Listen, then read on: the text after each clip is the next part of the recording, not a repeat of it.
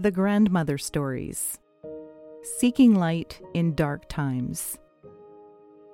Hello, I'm Catherine Matheson, writer, grandmother, crone, aspiring wise woman. I've walked this earth through six decades, and even the fools among us can see the situation in this world that our children will inherit is dire. This podcast is for my grandchildren to share my deepest secrets, the lessons I've learned, and the brilliant pieces of incredible joy I've managed to find even in my darkest hours. I'm sending this out to all of you, dear grandchildren, because I know you have come into this life with a purpose, just like every single child on the planet today. It's easy to forget sometimes that your voice, your gifts, your insights, your presence in the world matters. The world needs your light because we are all seeking light in dark times.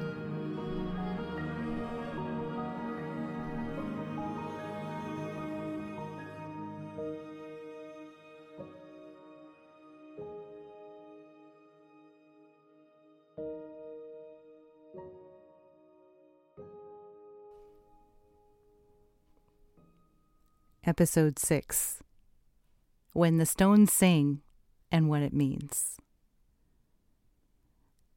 This episode is about the stones and their songs and the way they connect the patterns in the earth, the patterns in the stars, and the patterns inside of you. Stones are the bones of the earth and when you pick one up, you're holding a part of the planet's skeleton, a fragment that holds memories reaching back for millions, even billions of years. Everything you see around you rests on bedrock, a layer of rock that runs deep under all the mountains and all the oceans in the world. And then there's the rock on top of this bedrock, the network of crisscrossing layers formed in many different ways layers of sand compressed over time, or cooling lines of lava rock, sometimes all folded together and then pushed up into the mountains, sometimes holding their secrets and buried and waiting for their turn to see the sunlight again. Sometimes just laying out on the path on the trail you're hiking and small enough to fit in the palm of your hand. Dear grandchildren, your body is made from the same minerals found in stones. All the stones from all parts of the planet, and even some minerals found in the stars. Did you know the Earth has a heartbeat? And just as energy pulses through your body and there are patterns of energies flowing through your blood and your bones, these patterns are echoed through the stones beneath your feet. And when you stand on stone or on the dirt or even on the grass in your bare feet, you are attuning yourself, the vibration of the patterns inside of you, with the vibration of the patterns in the stones as they hold the earth together. Science has a name for the sounds the earth makes as it spins and moves in its orbit in the galaxy. It's called the Schumann resonance a measurable frequency named for scientist Winfried Otto Schumann. Now, this resonance is explained by NASA, the National Aeronautics and Space Administration, as something caused by the energy generated by more than 50 lightning strikes each second across the Earth's surface. Now, this energy circulates as electromagnetic waves, and these waves shift and change according to the seasons and the weather patterns. Resonance is what makes stones sing, and it's part of a universal song in all the cycles and orbits of the stars and the planets and their moons, creating what the ancients knew as a music of the spheres or the celestial harmonies. These harmonies carry messages sometimes from the prophetic in foretelling great shifts and changes in the earth to the personal, sending messages of warning or guidance or healing and the ancients knew how to listen to the stones sing and how to respond to the messages that they heard in them. This episode covers the first part listening to the stones sing and understanding what they mean. And a future episode will cover the second part about how to respond to the messages that are heard. In the ancient schools, where the old ones taught the young ones all they needed to know about listening to the music of the spheres through the stones, students learned of the importance of setting certain kinds of stones into specific parts of the land. And they learned how to attune themselves to stone circles, how to feel and hear the vibrations of these stones, and how the vibration changed and shifted every day, depending on the time of year and the alignment of other planets and stars. They learned how to have a deep and ongoing conversation with the universe through these stones and how to use what they learned to ensure the well being of their communities. There were even some who could tap into the energies of the songs of the stones and the songs of the stones as they sang to the stars, and who could harness this energy to ensure the ongoing fertility of the land and its people. Once, way back, during a long ago time when the songs of the stones were an important part of the life of the people. A new teacher worked with a group of very young students, and some of them were learning for the very first time how to hear the songs of the stones. Stand there on that spot you've chosen and feel the dirt between your toes. That is how you begin, said their teacher Kamina. Each child complied. Kamina smiled at their earnest expressions. There were twenty of them, all between the ages of four and six. The fours and sixes were in one group, the sturdy sixes watching the wide eyed fours. And there were also seven five year olds who seemed to be in a world unto themselves. Kamina agreed with the wry assessment of her elders that there had to have been something in the water the year these fives were born to have brought such a fun loving band of dedicated mischief makers into the world. Something in the water, or something they had all come into the world to do, she thought as she watched the fives making faces at each other. She knew they were already communicating without words in a way that made them seem wiser than their years. With the mid morning sun already warm on their shoulders and their feet covered in silky brown dirt, they could hear the soft flutter of broad green leaves showing their undersides as a gentle breeze ruffled the branches of the trees standing tall around the circle of the clearing. They were gathered at the meeting place, halfway between the forest and the entrance to the stone song, where the people of the stones lived, in three great circles the giant gray stones of the outer circle, the tall blue stones of the middle circle, and the carven quartz stones of the inner circle. Kamina stood in the middle of the long curving line of children as if she were the body of a large bird and the children were its wings, all of them lined up on either side of her and leaning toward the threshold between the first and the last of the towering gray stones. Speak your experience, she said. What is it like to be standing here together in this moment? The dirt feels cool on my toes, but my face feels hot, said Angus, tallest of the fives. I smell the daisies, said Maeve, the tallest of the sixes. Well, the leaves are laughing at the joke the wind just told, said Dahi, the bravest of the fives. It was quite rude, but I will repeat it. Uh, later, perhaps. What else? said Kamina. Can any of you feel this? She sent them each a burst of joy, wrapped in her own happy experience of the place, and then invited the tendrils of their feeling and knowing to come forward to add to the spiral of playful cheerfulness she began to weave about them all, something she knew they all held in their bones. This was one of the ways their people played from their earliest months of life. So, for these children, working with color and sparkling light in the air was just pure fun.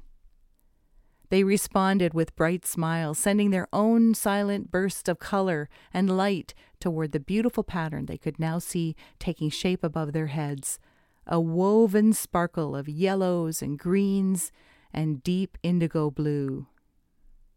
None of them spoke now, humming together instead, and their eyes followed the intricate shimmering shape as it began to shift itself into a series of spirals, all pointing inwards and all beginning to drift closer to the threshold. When the first of the spirals reached the stones, it stopped. And then it began to whirl, and it emitted a musical tone, waiting for something, until an answering tone could be heard from the stone on the left. Then the spiral began moving forward, and it went over the threshold, whirling faster and humming louder until it disappeared past the middle circle. Komina and her students continued to weave and to send brightly glowing spirals into the stone circle, each one humming a different tone, and each one evoking a tonal response from different stones within the three circles. When all the stones had been sounded, Komina held up her hands, and the students stopped humming. A deep and satisfying silence grew, and the moment stretched lingering. There is a deeper silence still calling you, she whispered, just as the children began to stir, feeling as if maybe they'd felt enough. She reached out to them again. If you feel a kind of ripple, a sort of lovely tingle in your heart, and a sense that a door is opening, then you've got it, she told them. You're being welcomed and you may move forward to walk among the stones. Within moments, the fives and the sixes began to move forward, but the fours hung back, suddenly nervous. This was their first time to the stones as students, and it was up to Komina to help them find their way to the next step. The eight remaining children looked up at her, uncertainty in their faces. What's in there? asked Emer only good things. See for yourself. Look into your heart, said Komina. Here, I'll show you. Humming, she reached out to each of them, and they all closed their eyes as she helped them find their way to the tuning place. Then it happened. They were all in the magical space of their hearts together, inside the vibration where thoughts became language and where they could all hear one another and they were all staring at each other in this inward space in awe for a long golden moment. Komina waited for the reaction that was inevitable in any first time attunement. In this school, it was a classic first day exercise, and it always ended up like this. Eight pairs of eyes flew open. I can speak thought! They all shrieked in each other's minds, their excitement rushing into the moment.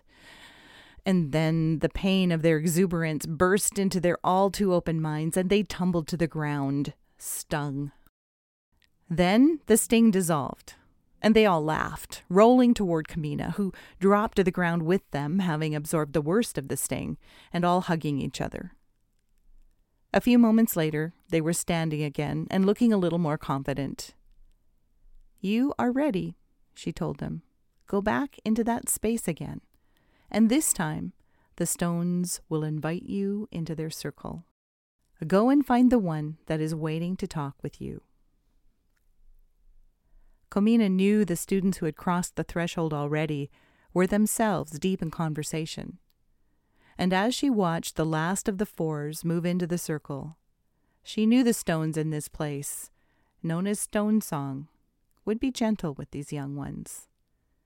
After all, her ancestors had placed them here generations ago, and the long, unbroken conversation had brought much wisdom to both her people and to the people of the stones. Smiling to herself, Komina opened her own heart, and then she stepped forward to follow her students into the stone song circle. Dear grandchildren, when stones sing, they offer the wisdom of the universe. The ancient humans who could hear their songs learned incredible things. We will return to the Stone Song Circle in a future episode to find out what wisdom Kamina and her students learned. The idea of stones holding information and even sharing ideas and wisdom is not as far fetched as it might seem, especially if you remember that Crystals and stone based technologies are used to make components of computers and digital phones and everything that uses coding or programming to make machines work. The difference between this ancient fiction of the Stone Song Circle and your computer or your phone is that humans create digital technologies that power our modern electronics. The power that creates the seismic and cosmic technologies that power our planet and our universe is most definitely beyond human scope. Those rocks beneath your feet and the bedrock holding up our entire civilization will endure long after we are gone. Knowing that the bones of the earth are millions and billions of years old, who wouldn't want to tap into even a small part of the wisdom they contain? And at the risk of repeating myself, you may be sensing a theme in these stories, dear grandchildren. Who knows what you are capable of learning when you open your heart and attune yourself to the patterns in the earth and the energies of its stones? Thank you for listening to episode six of the Grandmother Stories. I'm Catherine Matheson, writer, grandmother, crone, aspiring wise woman.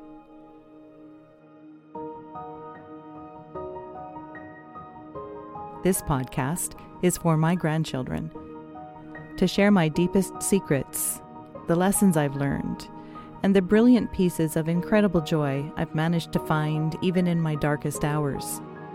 I'm sending this out to all of you, dear grandchildren, because I know you have come into this life with a purpose, just like every single child on the planet today. It's easy to forget sometimes that your voice, your gifts, your insights, your presence in the world matters. The world needs your light because we are all seeking light in dark times.